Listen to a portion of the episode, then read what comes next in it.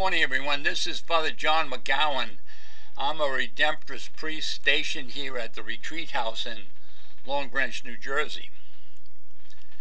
Today is June 2nd, and the gospel today is about heaven, really.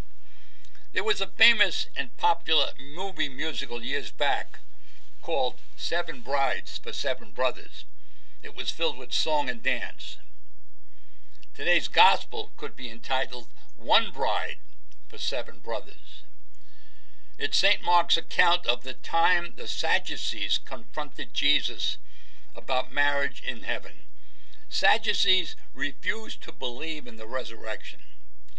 So they present Jesus with this absurd case which tries to ridicule the resurrection that a man had the responsibility to marry his deceased brother's widow and bear children was a teaching in Deuteronomy.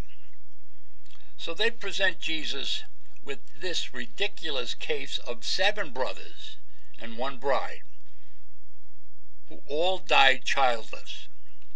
So in the resurrection, whose wife will she be? Jesus tells them that to translate marriage in this life into resurrected life is impossible. Our resurrected bodies will be transformed from matter to spirit, so earthly considerations no longer have meaning. We will be like the angels, whose non bodiliness excludes gender differences, pairing, and progeny. Those who rise are no longer human children, but children of God. Jesus challenges them and us to avoid the type of thinking that models the future life on the present. At death, we are transformed into a new and different existence. Belief in life after death is deeply woven into the fabric of our Christian faith. All of Christianity centers on the belief that those who have gone before us in death are alive in a new and a different way. We believe in life after death, but when we try to describe it, we become tongue tied. All we come up with are images. The scriptures use apocalyptic symbols and figures we try to image heaven to be like the Grand Canyon, to be like Mahler's Resurrection Symphony, or as beautiful as Mozart's Coronation Mass.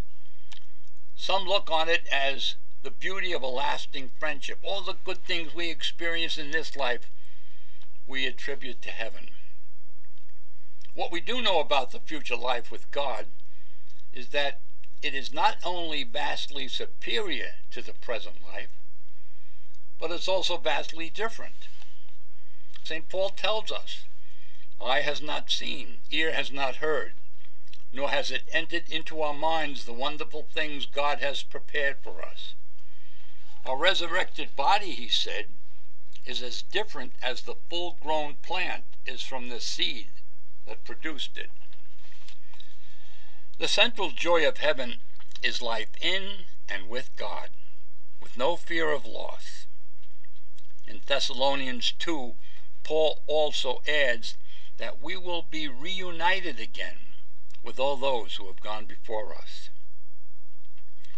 So to this day, there is considerable discussion and speculation about what heaven will be like. There is no discussion about the basic fact or belief in the resurrection. Eternal life is a gospel given. It's a New Testament dictum. There is nothing unusual about moments of doubt. With St. Paul, we simply pray to be strengthened with the firm conviction that God, who is faithful, will bring us home because we are a people of the resurrection. So we hope you have a good month of June and a happy, healthy summer. God bless each and every one of you.